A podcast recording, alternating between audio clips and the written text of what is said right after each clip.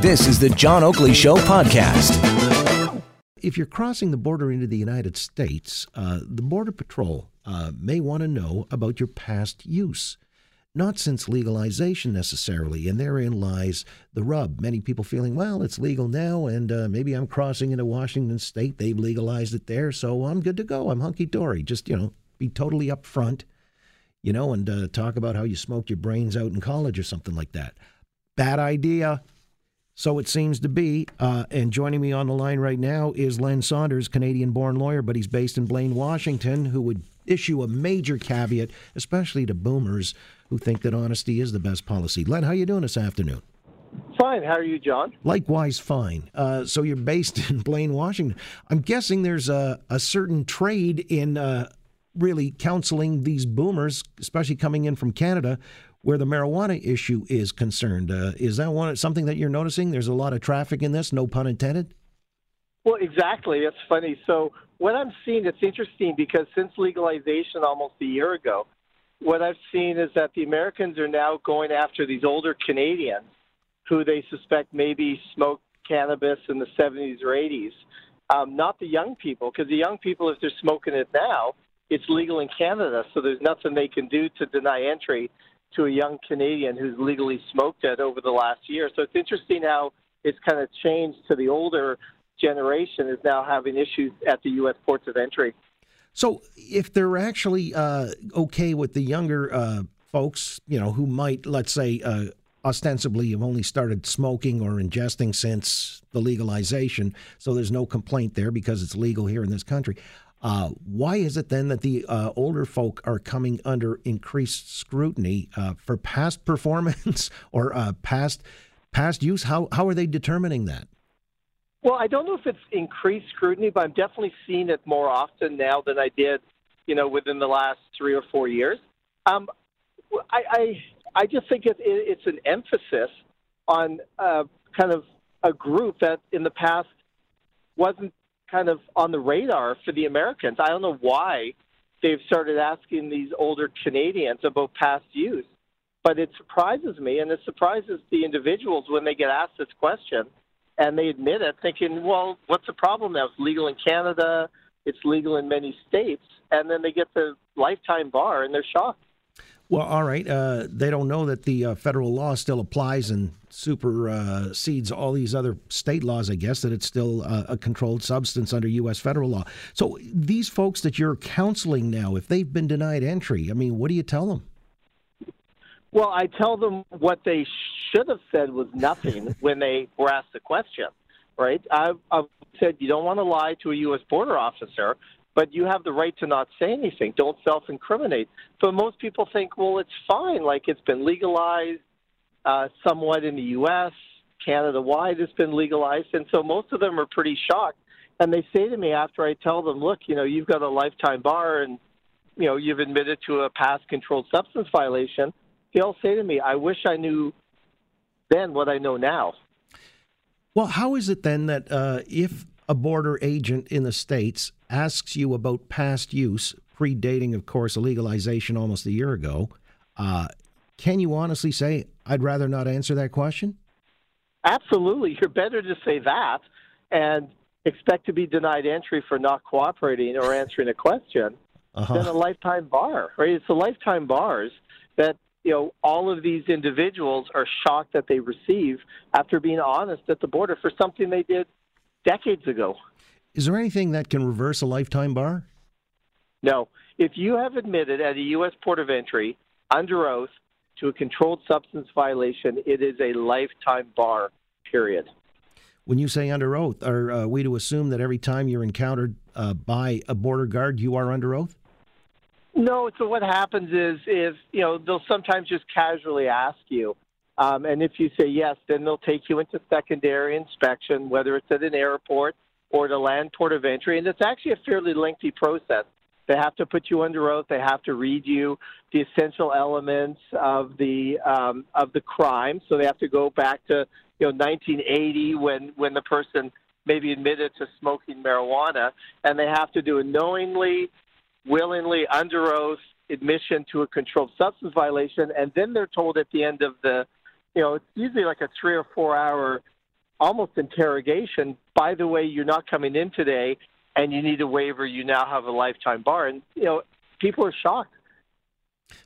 At any point, can you retract your statement and say, I was just kidding? Uh, I didn't really mean that. I mean, you're desperate at this point. is, is there anything as a last resort that you could do uh, in maybe changing their mind or uh, not being on the hook? Absolutely, because I've seen people go halfway through a sworn statement and then they get to the point where they think this is bad news, this isn't going very well. I want to stop answering any of these questions. It's rare that that happens because most people don't realize the consequences, but some do. And those people who stop the interrogation mid, you know, not mid sentence, but halfway through the uh, the process, they will be denied entry, but they have not subjected themselves to a lifetime ban. All right, yeah. So uh, don't let the other shoe drop. Just at some point say, "Hey guys, I was clowning with you." No, you know, I've never even seen the stuff, and uh, then you might be good to go. But uh, for another day, you hope you get a more uh, amenable border guard. By the way, uh, would you ever advise these people to consult a lawyer? In other words, uh, when you know that maybe the ship is about to sail. Can can you ask the border service there in the states or Homeland Security? Can I call a lawyer? Is that a, a permissible thing to do? It is not, and and the reason why is when you're seeking entry to the U.S., you have not been admitted to the U.S., so you have no right to legal counsel.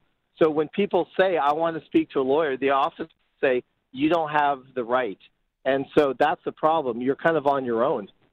Well, uh, have you encountered clients perhaps who have had things seized, uh, you know, uh, at the border because of this, or uh, is it just denied entry?